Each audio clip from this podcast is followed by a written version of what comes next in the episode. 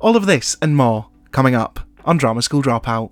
I remember when I was 12, they were going to make the first Harry Potter with Steven Spielberg. And they went around all the schools in the UK to try and find Harry's. And I was submitted for that by the head of uh, drama at my secondary school. And then you also spend like 45 minutes on a Monday morning crying about your dead relatives or sitting in the fetal position, rocking back and forward. All the girls in the year had to come up with a ritual they were doing on Hampstead Heath. And they went and did it at like 2 a.m. on Hampstead Heath. You know, some of them got into a state of undress. It feels sexual in a way that makes me feel uncomfortable. Welcome back to another episode of Drama School Dropout, the UK's third best drama podcast. As per usual, my name is Ingram Noble and I am your resident Drama School Dropout. This week it's episode 158 and I am joined by an absolutely amazing actor. Please welcome to the podcast, Jude Monk McGowan. Drama School Dropout, no graduation day for you. Drama School Dropout. Flunked your whole course, now try something new. Drama School Dropout. Welcome to the podcast. How are we on this fine? I don't even know what day it is at this point. I'm great. I'm really good. Yes, thank you. Thank you for having me on. Honestly, all my pleasure. Genuinely very excited to chat with you today. As a podcaster myself, I I fully appreciate the the pod mode that we had to get. You know, we always have a pre pod chat, and Yeah. and you know, having to then switch yourself on and get into you know the welcome as if we haven't already said hello Yeah. to each other and It's had a little bit of a preamble before. Yeah, And there's some Little bit of people like that have never done podcasts before, and you're like, I'll just say like, "Welcome to the podcast," and then I ask them how they are again, and they go, "Yeah, yeah, I, I'm, I'm good. I'm, I'm good." yeah, yeah, yeah, yeah. You can vocally hear them going. I'm, I'm so confused. We literally just had this conversation. what, what what can you possibly benefit from hearing me say all this all over again? yeah. Yeah. I, wasn't recording Exactly. then. Um, but how, Yeah. but how are you? Like, because it's been like a mad couple of years. I'm hesitant to say that we're in a pandemic, we're out of a pandemic. I feel like, especially actors, we're living in this sort of middle ground purgatory.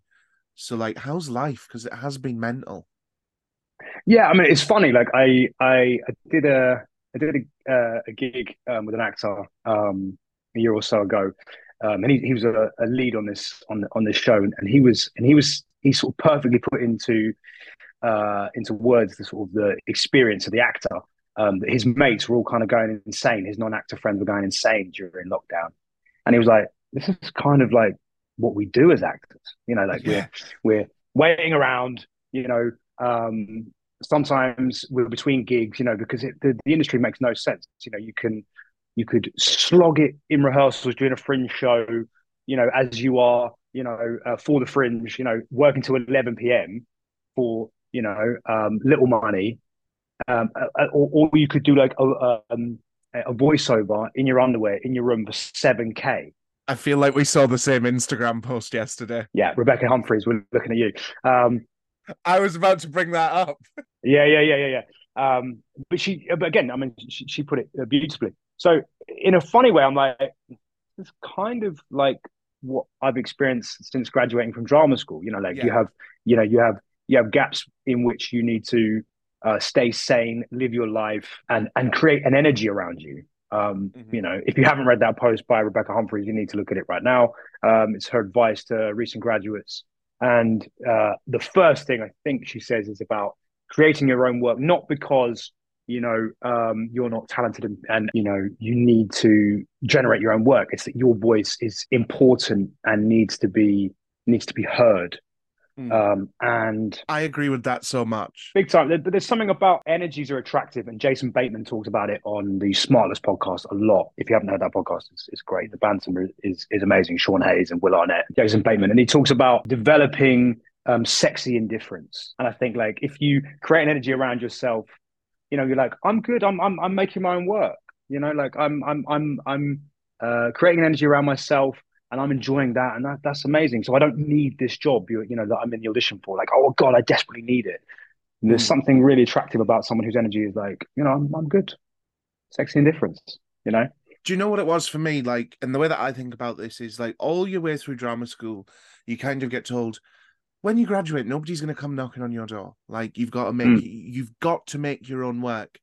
And for me, that always felt like, well, you're doing all of this work in drama school and then you're going to fail because you're going to have Mhm. to, you're not going to get these jobs that you want. You're going to have to Mm. make your own work. And then when the pandemic hit, me and my best friend, we were like looking for a way to like not go mental.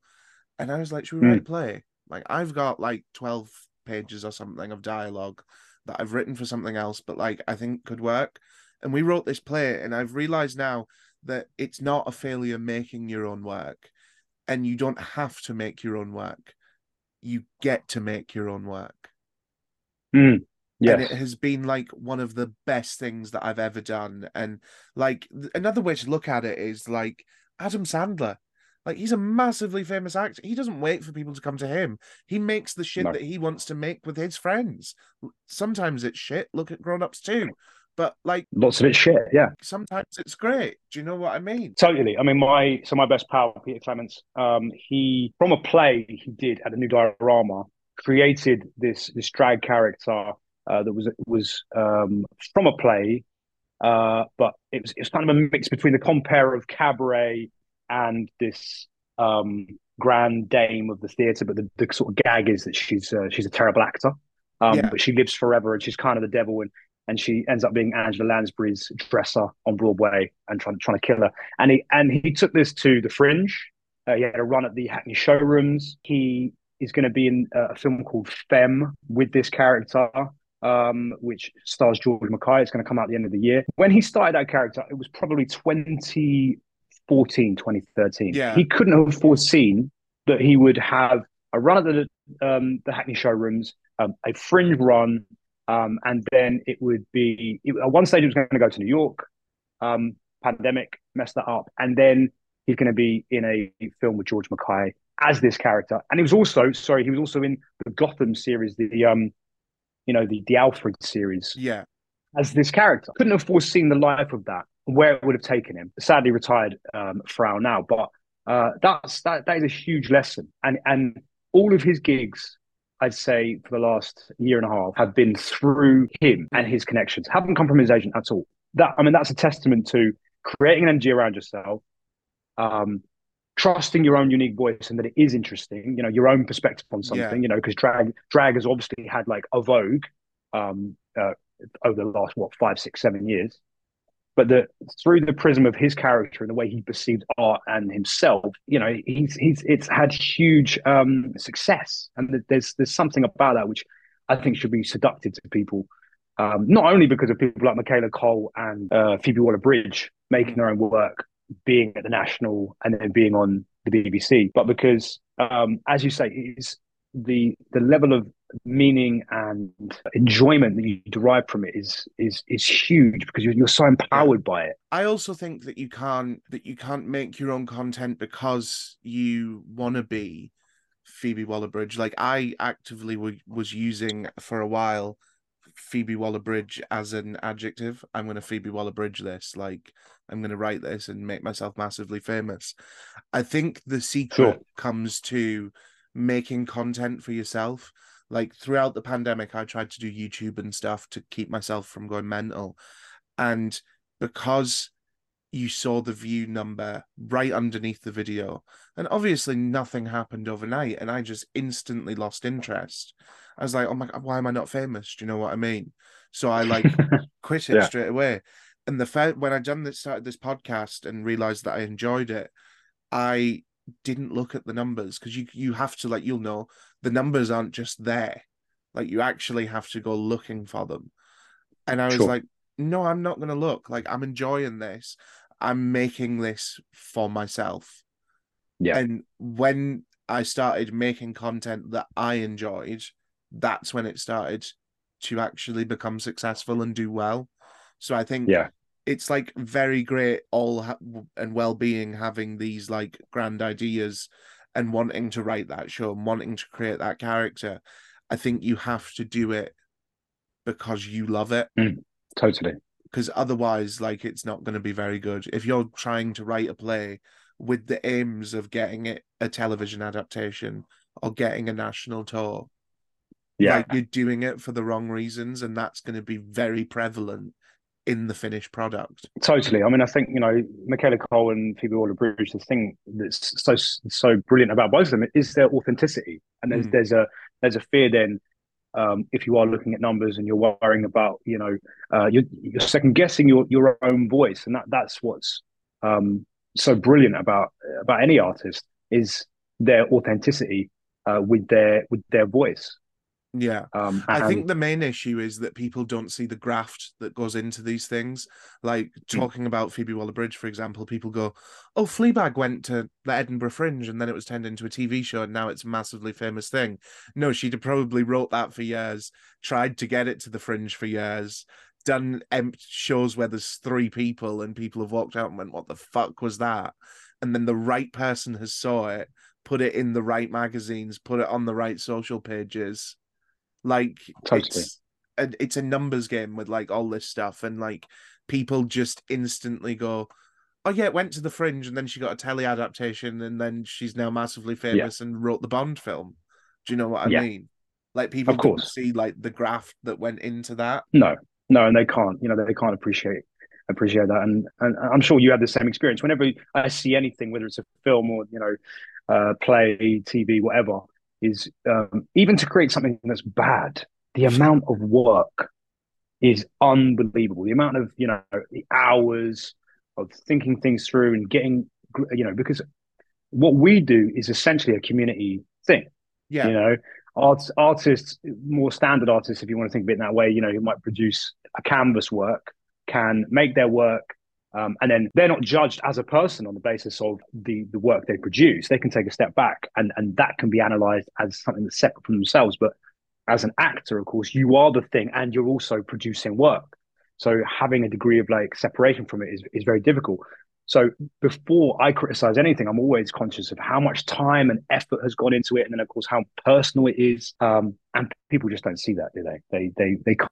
No. fully appreciate how many people it takes to create something, the economics behind it, the, the sheer like uh, imagination that needs to go into it. It's no, they can't comprehend it. and this is why I'll always fight for people to support local theatre, right? There's there's loads of other reasons behind it, right? But like that's where I I'm getting my start. I've not got my start. I'm getting my start. Like me and my friend created this show, and the amount of like things that people don't even think about. Like there is Yeah. a particular reason why that song is playing at that time. There's a particular Yeah. reason, like, and also just then when you go into the logistics of, okay, so these are two actors putting a show on. Like, I never knew how to do a risk assessment. I never knew that every light bulb needs to be accounted for in the theater. How do you how do you Mhm. write a marketing copy for your show? Where the fuck do you get leaflets from? Do you know what I mean?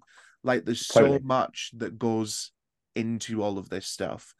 I mean, it's a whole different conversation, but like you just don't realize.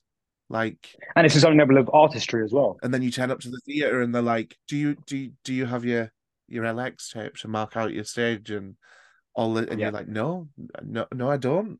I'll, I'll go to the shop now. Yeah. now." And your cue sheets and, and, and all this kind of stuff that need to be time coded and uh, all of that stuff. Yeah, I mean, there's a level of artistry to it, of course. I just have to say, with all the cue sheets and stuff, I don't do none of that.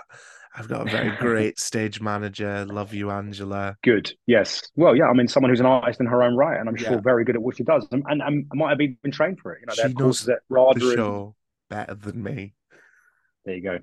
Like I wrote the thing, and I'm like, "What? What are we doing here?" And she'd be like, "So you walk over there.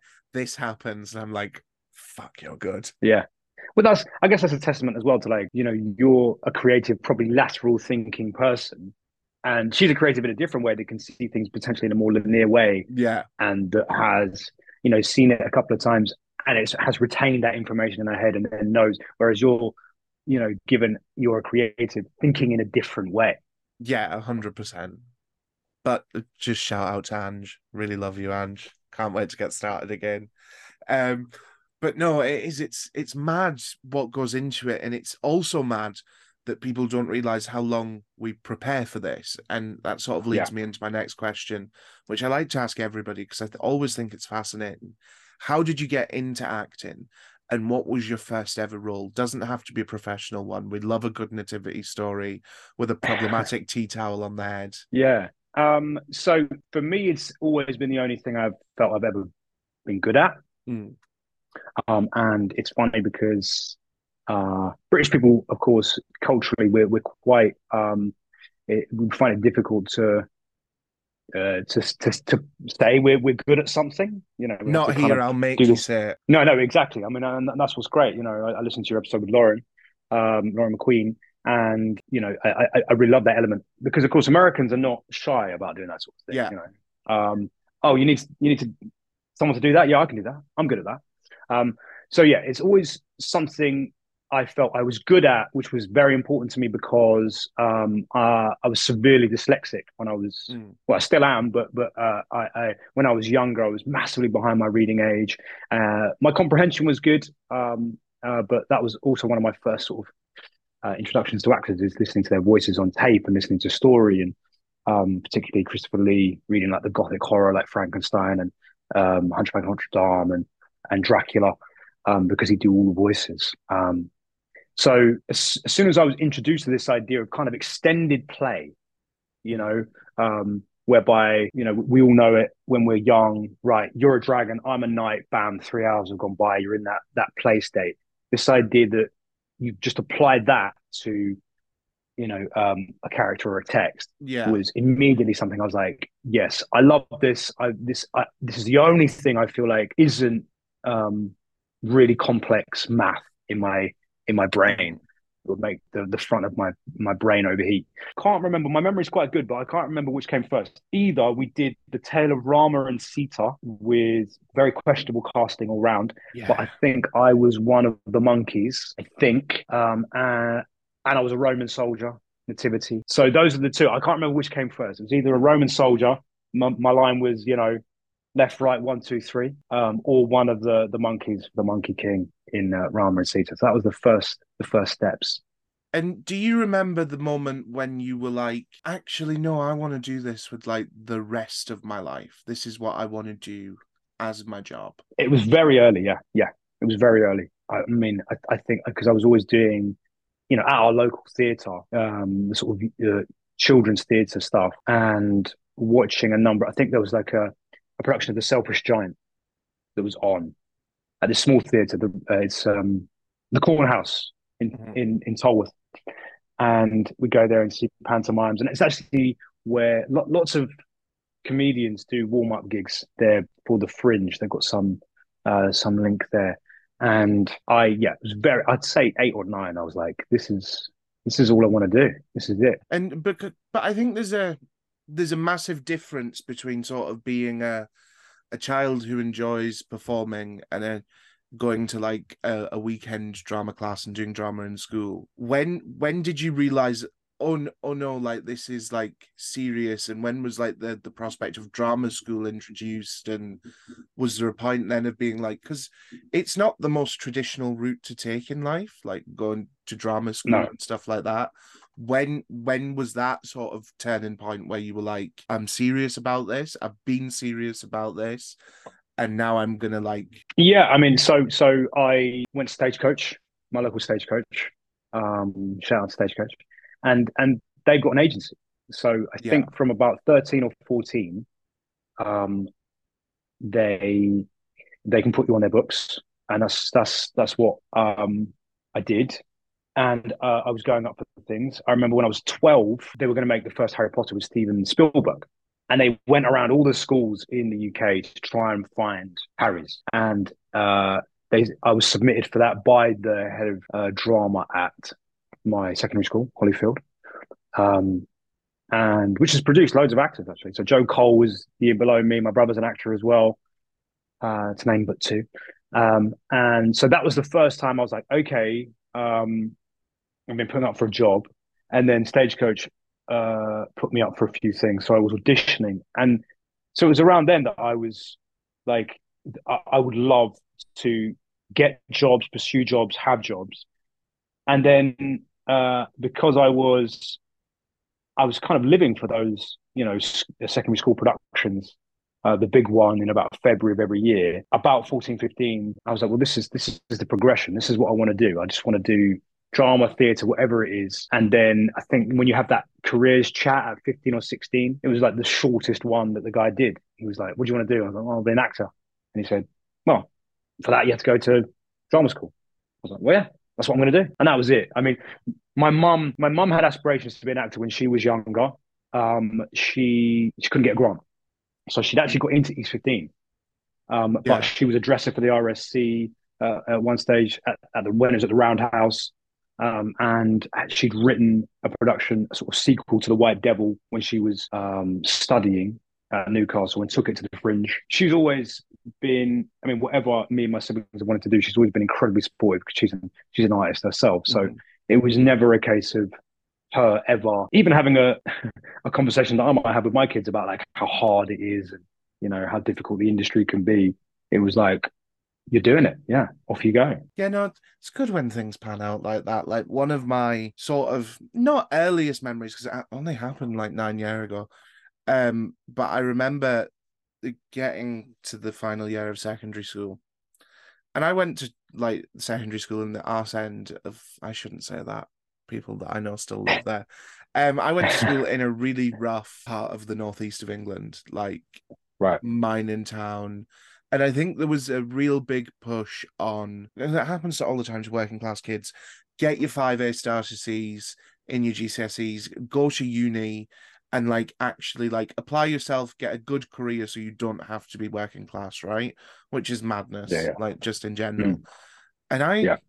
I, I was like you. I knew from like the earliest of earliest ages that I, I was either going to be an actor or I was going to be a writer. I was going to do one of the two things and our final show in secondary school was High School Musical, and you get that day, wow, where like you are off timetable and you're just all day rehearsing. Mm-hmm. And my science teacher just took like massive offense to the fact that I was allowed to miss her lesson to do this rehearsal. And right. she wrote in my my leavers book. I'm trying to remember the exact wording. Hope you learn to manage your time better in the future. That was it. Like there was no mm-hmm. like it's been really nice, like all this shit. And I was like, yeah. I'm gonna show you how well I'm gonna manage my time. Mm-hmm. And I'm not gonna open my biology exam. And wow. I like protested at like 16. And I was like, I know for a fact, like I'm very lucky that I know I'm never gonna need a GCSE in biology. Like yeah. For, like I've never used any of my GCSEs. Even when I applied for college and drama school, they didn't ask for them. Like, yeah. so I was like, uh, fuck it, fuck it. And I sat there with a copy of Macbeth in my biology exam, reading Macbeth, not reading Macbeth, but like yeah, yeah, yeah. peering over the pages to be like, is she watching me? I walked in, yeah, my name, candidate number, and didn't even open it. Had the staff come up and been like, Do you not want to try it? And I was like, I can do this. This is a point yeah. I'm making. Wow. So yeah, like it's a it's it's a great flex. I mean, yeah, I mean, and you're right. I mean, it's I really sabotaged myself a little bit in A levels. I think my point with that was trying to reach teachers and trying to say, please don't dismiss those kids because yeah. it's so important that like that part, like especially even if like drama is so important, and I've spoken about this quite a lot on the podcast, but like even if that kid doesn't want to be an actor they learn to speak in front of people they get more confident they learn how to do presentations so please if you're a teacher out there that's just listening to this because you've come across it please don't dismiss those kids that have other interests and don't dismiss that subject as a whole because it's not a core subject. Like it's so totally, important. totally. I, I, mean, it's a debate that's going on quite a lot. You know, um, you'll, you know, people listen to this in Britain will, will know this debate going on that you know people people on a, a certain side of the political divide are diminishing and dismissing um, certain degrees as being quote unquote useless. Which, as you just said, I mean, no education is wasted. No, it's, none of it is wasted. There are uh, what I'd say uh, potentially fifty percent, maybe more, of my year at, at Drama Centre aren't actors anymore. Everything they learn at Drama Centre, they can apply. They could apply to any kind of creative career. They could apply to to anything if you utilize the same way of perceiving uh, the world and perceiving art. You can apply to to anything and make lots and lots of money. I mean, I, I know it comes. This this teacher probably it probably came from a place of um, of good intentions. I don't think it did. Okay. Well, she she came from she's coming from this idea that right, we need to get Ingram as many grades as possible in order to potentially facilitate a, a, career where he can make lots of money because what you know, money is having money is useful and you know, um, but what she didn't contend with is that you you knew yourself enough, which is actually like kind of the point of education. Really, is you know we, we're obsessed in this country with. Um, you know, getting good grades and passing exams, as opposed to education being about like, who are you and what is it that you do and can um, give to society that you're great at? Because of course, we all we all collectively benefit from Yeah. um, having loads of amazing surgeons who are amazing at what they do. Everyone benefits from that. Um, you knowing that you're an actor, a creative, a writer, and pursuing that and being the best at it that you can possibly be helps everybody Yeah. Um, and being dismissive of of that as an idea um, is, is is is is frankly anti-education in, in my opinion because simply passing exams you look at loads of people who you know go into the city whoever who were the top of their class and blah blah blah earning good money who are miserable who waste the majority of their their life they feel a lot of the time uh, making lots of money for other people and not being uh, fulfilled. Um, and, and and that's that's really what what education should be about is is what is it that you do and can be the best at and and because that you know that enriches the whole of society as well. So I mean, I hope she learned from that. You know, from that experience of seeing somebody who wasn't having it. I really wouldn't know because also my school no longer offer GCSE drama as an option. So There we go. she doesn't have to contend with that anymore. Do you know what I mean? She eventually Mm. got her way on like a, a school wide level. But like she Mm, I, I don't know what was the matter with it. I think it was like I don't because I wasn't necessarily like a, a naughty child. Like I worked hard, I did what I had to do. Did I talk a bit too much? Yes. Um Mm. was I probably a bit disruptive? Yes. But like I don't know. And I, she just took umbrage with me, and I was like, I'm gonna fuck your statistics so hard. You mentioned it there, um, talking about going to drama center and stuff. One of my favorite things to talk about when it comes to drama school, because there's so much shit that goes on behind these doors. People wouldn't Yep. believe it. Like I'm still Yep. campaigning for educating RADA, even though it's never going to happen. Do you have a favorite funny or crazy story you can share with us? About about my time at drama school. Yeah, like because like I just remember even like I'll tell this story. No, I'll tell a different story. Actually, I've told that one loads about him sniffing her ass. Um, Oh my god. I'm trying to think of mad things that happened at drama school now. I remember like we got into like a 45 minute heated debate on how to change a duvet in drama school. Yeah. I Uh-huh. walked outside of my like final year showcase and somebody was calling me a wanker to an agent. Like shit goes down Spicy. behind these doors that like if you put this on television to let the public see it, they'd be like, what the fuck? And then you also spend like 45 minutes on a Monday morning crying about your dead relatives or sitting in the fetal position, rocking back and forward. Yeah, yeah, yeah. Yeah, I mean, was- the the thing about when I went to drama center, you know, it had this reputation of being the trauma center.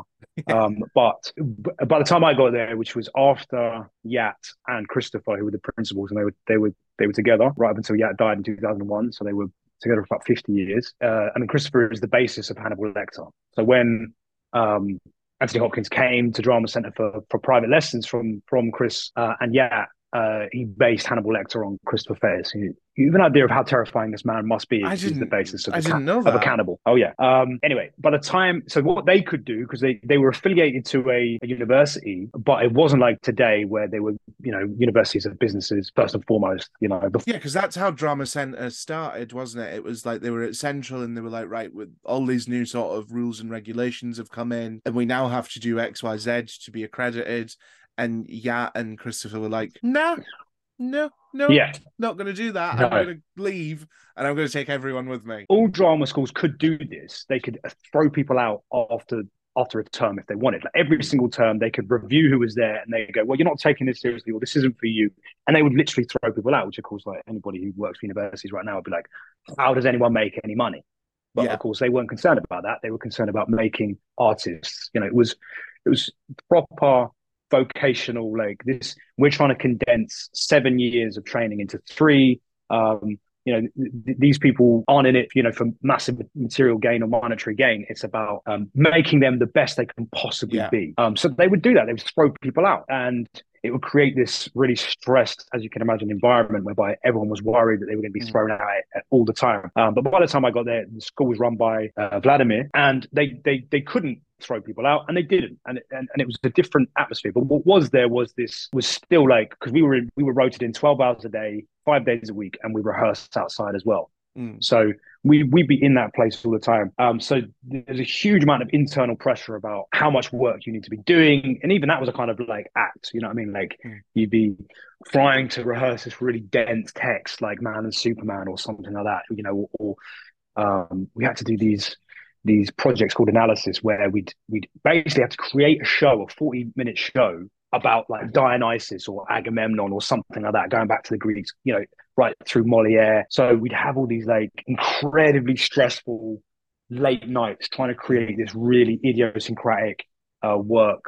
Um, and we did this one project called about Dionysus, which was hilarious. So Dionysus is the god of wine and Yeah. partying, but also madness. And if you've seen Fantasia, he's the he's the chap who's you know you know drinking wine and he's got the the the garlands of like grapes in his hair. Um, but he's yeah he's he's the god of revelry and partying and you know you'd say like going to Glastonbury is a Dionysian experience because it's like feeling, but it's also about you know getting on it, you know getting on the sesh. Um, and we like we didn't. It was like there was four four of us in the project, including the director, and we like envisioned it. We were like candles and uh, you know baby oil, and we were like in very you know in, in very little clothes, doing these duologues and, and, and monologues, trying to basically give people a sense of what Dionysus was like. And we were like there until ten o'clock one night. We were like, what what the fuck are we doing? You know what I mean? If any one of our friends who weren't actors just walked past the studio door and just saw what we were up to, you know, they'd be like, "What what the fuck are you lads up to?" Do you know what I mean? Yeah, it's like the question that I often pose is, what would my parents have thought had I had to do drama school during lockdown? Yeah, yeah. On Zoom. On Zoom, in my like, if like I don't live with my parents, but like if I did, like, would they be like, "What the fuck are we paying for?" Yeah. Um, it wasn't my year, but um, the year before me, there was a legendary like improvisation they did on Hampstead Heath um, because they were doing the Crucible uh, for the like last term first year, and they um, had to come up with a ritual, you know, because in the Crucible the girls are caught prior to the play starting doing this uh, potentially satanic ritual in the woods. So uh, all the girls in the year had to come up with a ritual they were doing on Hampstead Heath, and they went and did it at like 2 a.m. on Hampstead Heath. You know, some of them got into a state of undress because that's that's one of the crucial things that one of the characters finds about them. And again, you know, some questionable casting going on, Yeah, and just somebody being up in a tree at 3 a.m. chanting, you know, witch stuff. the things we do, You know, again, the things the things we do. we do. Um, no, I think drama school's a mental place. Should be several TV shows made about it. But um, so if any producers want to get involved, uh, I've got ideas. Emails in the show notes. I read a script. So, what in 2000 2013 or 2012, I got a script through from my agent, which was a film that was very clearly written by someone who'd been to Drama Centre and were dramatizing their experience. It was, I was like, I don't want to do scripted. I want to do like fly on the wall Oh. documentary. show. oh, okay, right, right, right. Like I want people to actually see like a timestamp in the bottom corner of the screen that says Monday, 7:45 a.m. A room full of hungover students. This has happened to me. A Yeah. lecturer walks in who is a bit, as I would probably say, and it's probably not a great word to use, arty farty. They walk Sure. in the room and they go, "Okay, so today we're gonna um explore emotional recall. So um please lie on your backs, look at the um the ceiling, and um start to think about a dead relative. And then how would you Wow. feel if that dead relative was here in the room now? Yeah. Not seen them since they passed. And it's just like eight o'clock in the morning. Yeah, yeah, yeah. Or like they walk in and they're like, okay, um, today you're all gonna be unborn and you're gonna be in the umbilical sac, whatever it's called, and just explore that split space. yeah, yeah, yeah. Sh- show me what it's like to be in that that. And I'm like, I don't know. I don't know. I don't remember being in utero, but but I think it's mad. Um, a fun question that I like to ask everyone is: if a casting director came to you tomorrow and said, "Hey, listen, I want to do a two-hander with you in the West End, but I don't know who I want to put you with, and you can pick anyone in the world, but they have to be alive, and the play will be written around the two of you." Who are you picking? Oh my god. Um, I would love to work with Julianne Moore. Yes. Julianne Moore, for for sure. Um, Isabelle Huppert as well. I don't know if, if your listeners know her. She's an incredible French actress. Uh, if you've seen The Piano Teacher, the Haneke film, that's like one of the most mind blowing performances you'll ever see. Daniel Day Lewis obviously is the forever yeah. the forever acting crush. I mean, recently, like I saw Johnny Flynn recently in in um, The Motive and the Cue, and of course he was in that Jack Shephard play with Kit Harington a few years ago. I mean, he's he's just a, a phenomenal phenomenal actor. Actor. I have to carry on my campaign, and people are shouting it. It's been going on that long. Like people are already saying it. Catherine Tate. Yeah. yes, I heard you say this to Lauren. Yeah, yeah. It's yeah. like genuinely every week since about because it originally was Whoopi Goldberg, and then I watched right. something and I was like, no, it's Catherine Tate. Well, she's one of those. Um, she's one of those comedians who you like you sense like, oh, I don't want to do comedy Jim, with Catherine. No, no, but as in she, like Jim Carrey, the, her capacity for potentially doing um, drama is massive. Mm. I want to do Shakespeare with Catherine. I'm calling right. her Catherine because we are best friends. Um, yeah. No, the, the thing that you say about like um, good actors making actors, other actors good, totally true. But if I was on stage with Catherine Tate trying to do a comedy sketch, I'd look like the biggest piece of shit in the world, and I'm at peace with it. it's hard. I mean, that's that's the reality. Comedy is really, really hard. And actually, everyone says it about comedians when they're on set and they're creating something is they're incredibly serious about it as yeah. a form. And you know, quite often the big giveaway for something being shit, if it's a comedy, is everyone involved is like, we just had a great time. So I mean, we just we were laughing, we were laughing loads, and then you watch it and you're like, did you? because when we, we, we ain't we ain't laughing. yeah. there's, there's, nothing going on here. Um, whereas, you know, big big comedic actors are incredibly serious about mm. you know where where the laugh is and, and the timing of it, and because it has its own uh, rhythmic quality that you that you have to you have to honor. Um, whereas um, doing uh, tragedy, as it were, or drama is is is slightly easier, slightly. Mm, the other thing that I love about Catherine Tate, and I don't think I've actually ever said this on the podcast, so fresh content for everyone, is that she is still working with the same people that she has worked with for years. Like right. she's just had a new TV show come out, uh, Queen of Oz on BBC iPlayer. Go check it out. And she's still working with Niky Wardley, who yeah. played like Lauren's sidekick in the sketch show. Right. She's still working with Mathew Horne in the Nan movie. Yeah. And yeah. I don't know, I just really admire that because she is, she's gained massive success over like Doctor Who, The Office, just yeah. also just being a comic icon in Britain. Yeah. She could pull those big names. She could like essentially pull a dick out, whap it on the table and say, You're gonna be in my show. To like yeah. pretty much yeah. anyone. But I really admire that she has kept working with the same people obviously I, I, don't want to talk about it for too long but i can't have you on without talking about hollyoaks and stuff. But what was it like mm-hmm. joining like the big four? I mean look I, I, have to be honest. I um i don't watch soaps. Yeah. Um, they're not my thing. Um and uh I, I think the longest i watched a soap for was probably EastEnders when i was eight or nine. Um and i have to cop to it's probably um snobbery um, and, I dip in and out when there's good storylines. Yeah, I mean, the the thing that you say about the um, the, the storylines and how uh, the forefront of Hollyoaks has been consistently in terms of like social things, um, certainly something I, I became immensely proud of um, because uh, there's loads of things that they've covered and explored um, that lots of even like mainstream TV was reticent to explore. You know, I mean, before uh, Hollyoaks, Brookside was shot in the same place, and, and of course they had one of the first um, lesbian kisses with Anna Friel uh, in, in 1993. So what was it like? I mean, for me, I, I, you know, you can only ever play the the cards you have in your hand. Mm. I just got back from doing a, a year with Punchdrunk in, in China. and and because I've been away for a while, things were slow. Um, and I mean, you know, again, uh, full disclosure, it was never in my plan. If Yeah. you can even have a plan, you know, I was offered this work.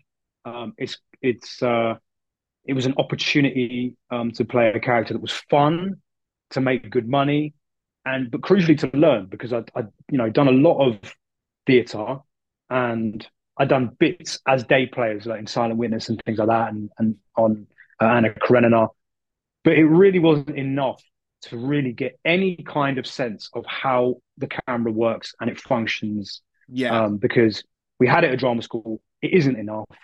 Um, so IMDb tells me I've done 171 episodes of, Hollyoaks. I couldn't tell you um, how many I thought I did or I'd done. Um, but what that experience gave me was an understanding of of how camera works Mhm.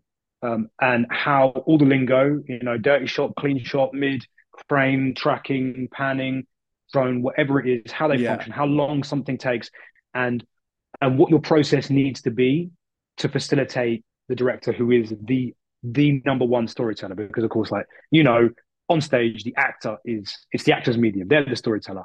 Um, when the director leaves, there has to be a moment where they go, "There's here's the show, off you go."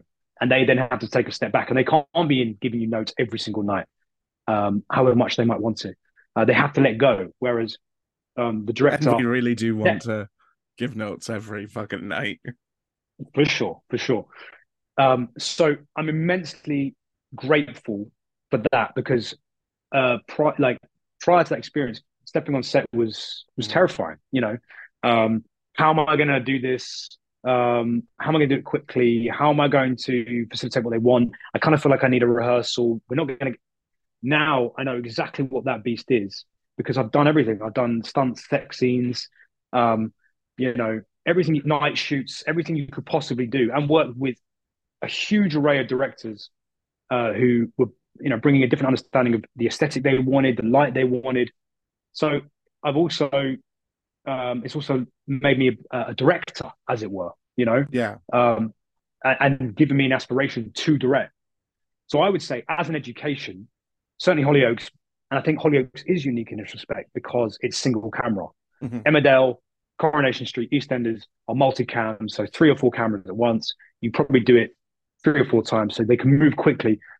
But it, that isn't what film or big TV is. So yeah, if you if you have aspirations um, to go into big TV and big film or anything for the you know for ITV, you know Happy Valley or Yeah. um, anything like that, um, learning how it functions to be on a set with a single camera, it, it's it's an incredible education, and it and it's given me huge confidence. I can walk onto any set. You know, I, I've I had a few gigs with the BBC post Hollyoaks, and both of them, called Midwife and Father Brown, however much money they have, move so quickly hmm comparatively quickly in terms of like uh, how how you need to get your your you know your shit done. I'm not phased by it. I know how Yeah. it works.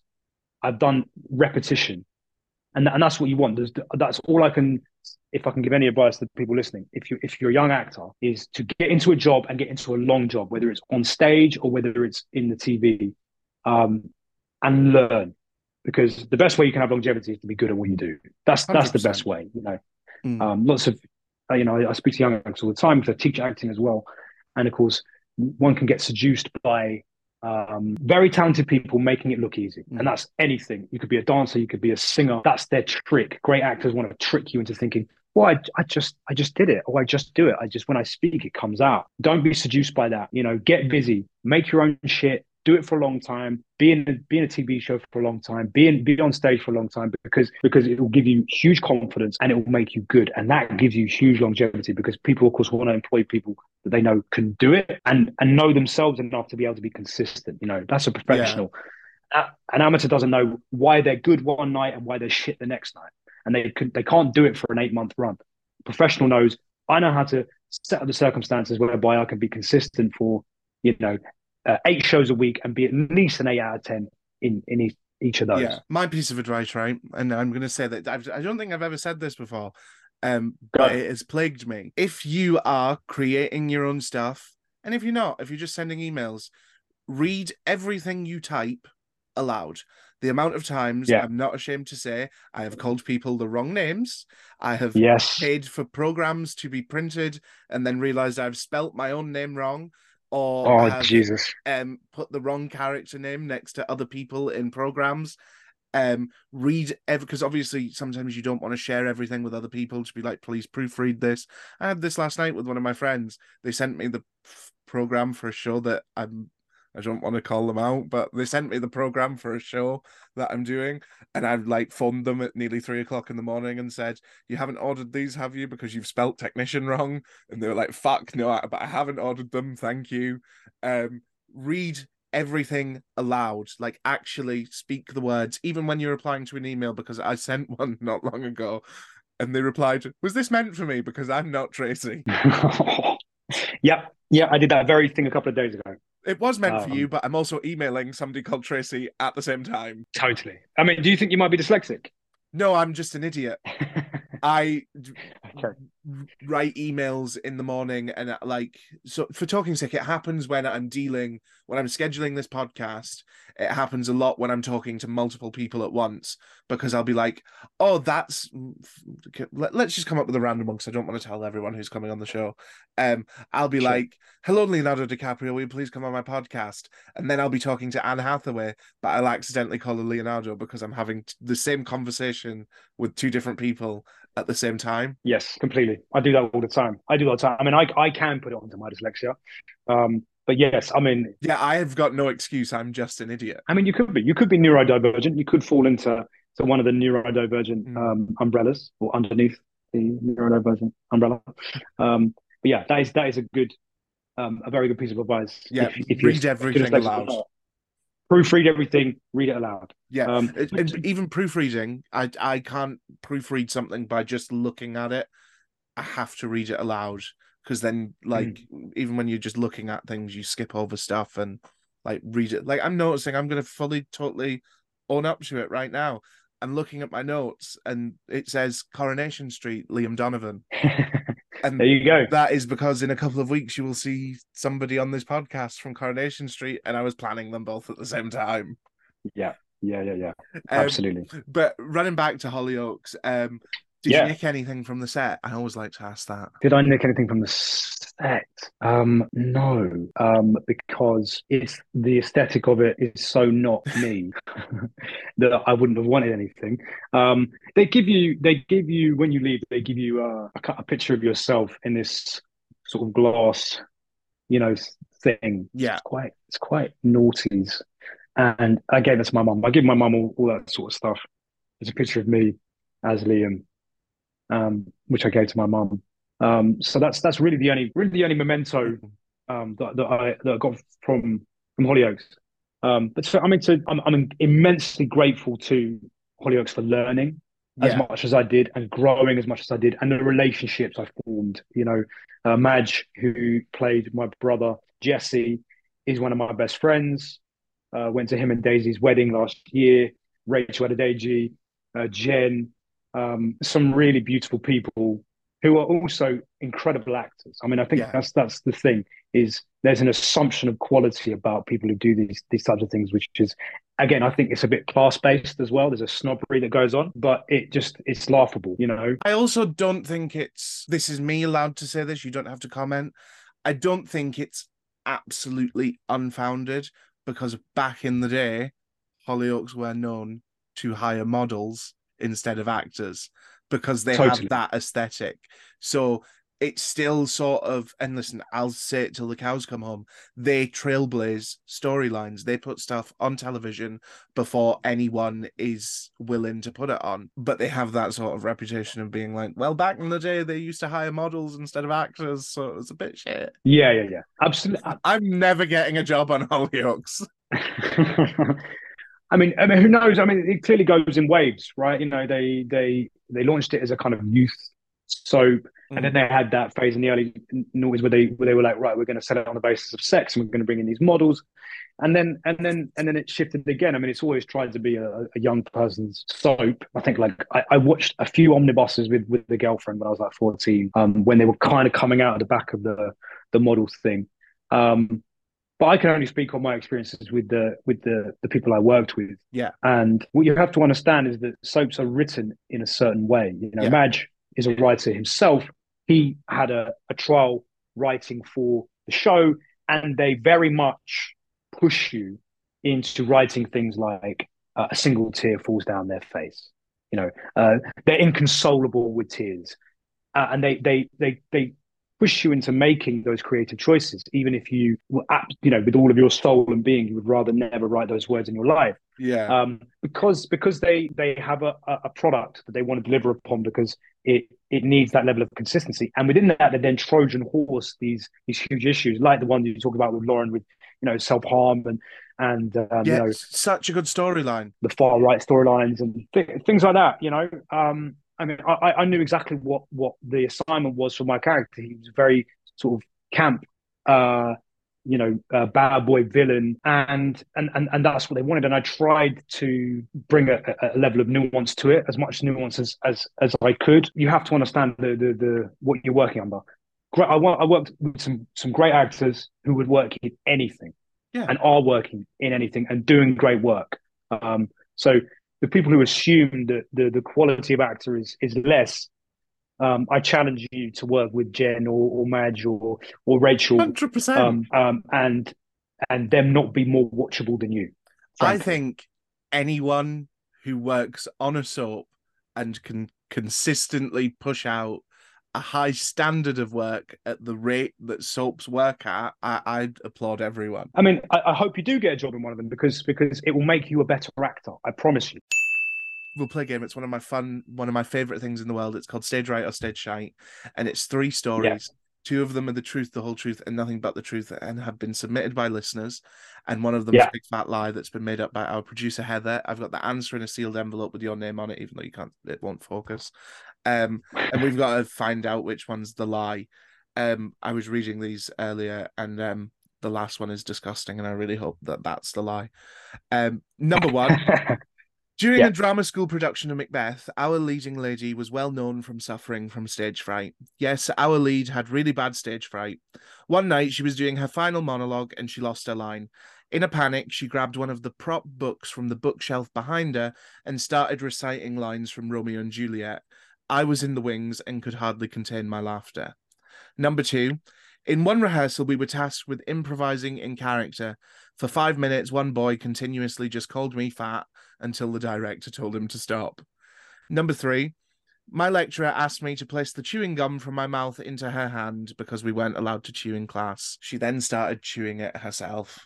Okay, I, am going for number three. I want uh, if number three is not the lie, I'm gonna like be a little bit ill. We don't have to agree, but I'm gonna go for number. I can't. I mean, no. pick the other one. that is disgusting. Um, and yes, I very much hope number three is stage shite. But there was something about the first story which felt like bullshit as well. Right. So are you going for number one? Just in the sake of variety, I'll go Yeah. for number one. You can go for number three, but we'll both inwardly pray the number three is, Oh. is a lie.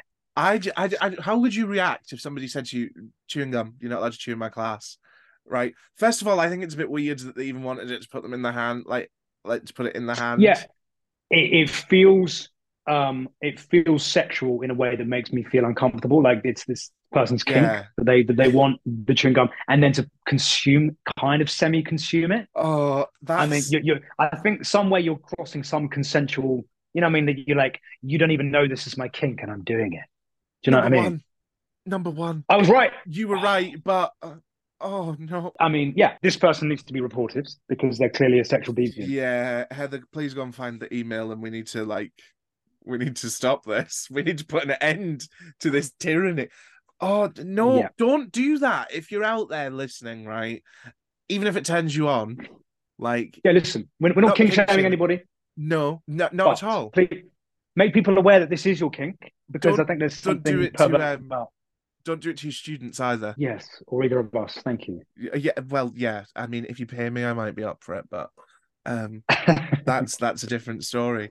Um, that's but- that's a different podcast. yeah, if you're listening at home and you've got a story for Stage Right Stage Shite, you can email us at dramaschooldropoutpod at gmail.com and th- I'll know who you are, but it's still anonymous. Or you can go down and be completely anonymous in the Google Forms that's in the, the show notes below. Um, we have we have a closing tradition on the podcast where I ask the previous guest to leave a question for the current guest and myself to answer. And um, Oh, yeah. today's they don't know who they're asking. You won't know who you ask. But the question that has been Yeah. left for us today, it's very specific. It's about weddings. Um, Yeah. If you received only an invite to the evening reception of your friend's wedding, would you still go? I have still gone. My answer is yes. Yeah, yeah, yeah. I, I have I have been invited to one in the evening and I have still gone. So yes is is is the answer. I think my answer when we spoke about when I spoke about it with the person that asked, I said it would depend because it happened to me very recently. I couldn't I ended up not being able to go to the wedding because um I'm in rehearsals and stuff and that's just the life of an actor, you miss shit. Um Of course. but there was like it's one of my school friends and there was like five of us going from school to this wedding had i been the only person that got only the night invitation i'd have been pissed off but all of us were only invited on the night i also think Yeah. if it was my best best friend now i'd have a riot with them if they were like you're not coming to that actual wedding and i probably Yeah. wouldn't go so i think there's a lot of factors that get this answer do you know what i mean Yeah. Yeah, totally. I mean, I think lots of people have lots of strange ideas around around weddings that I don't share, you know, like an expectation of like being a bride's bridesmaid or being like a groomsman or something like that. Like I'm never gonna be like, I'm sorry, why didn't you make me your groomsman? You know, No, I don't think I would um, be, it- but if it was like my best mate and I only got a nighttime invitation, I'd be like, yeah, yeah, "You can exactly. go fuck yourself. Yeah, I mean, it's. I guess it's like uh, I wonder how this person considers me. Will they consider me uh, a a nighttime reception guest? I'm like, okay. No, when I've been invited in that respect, I've gone. That makes sense. That's Mm. that's probably our relationship. I probably wouldn't pay for them to come to the full wedding. Um, I would be massively confused if my best best buds were Mm. asking me to come to the evening reception. But when it's happened to me before, I've gone, yeah, that makes sense. I'd Yeah. do the same for you. Because also, see if I'm being completely honest, I'm kind of an introvert that masquerades in this life as an extrovert. So Oh, tell me about it. I think I'm quite happy with not being included in like the wedding party. Like I don't need to stand Sure. up and do stuff.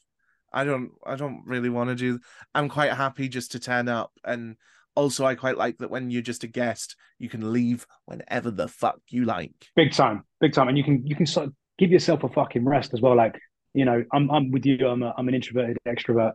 Um, you know, when you're when you're invited to the whole thing and you're you know you start noting people in that awful wanky actor way about how their you know uh, their speeches. You know, in your mind, you're like, you know, um, stop telling us about um, how great they are as a person and give us a fucking anecdote. Yeah, You know, tell us about the time that they fucking were in the strip club. Yeah, just, you know, just shut the fuck up. Put that part of your brain aside and try and enjoy this day like a normal Yeah. person, as opposed to like wanting to give them some mic technique help. Do you know what I mean? Yeah, I, I 100%.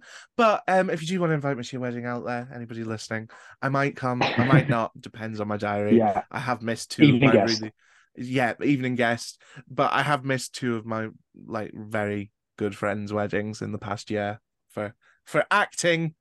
Love my life. reasons. Love my Yes. life. One was for an audition that I didn't fucking get, and then one is because I'm rehearsing for the Fringe. Yeah.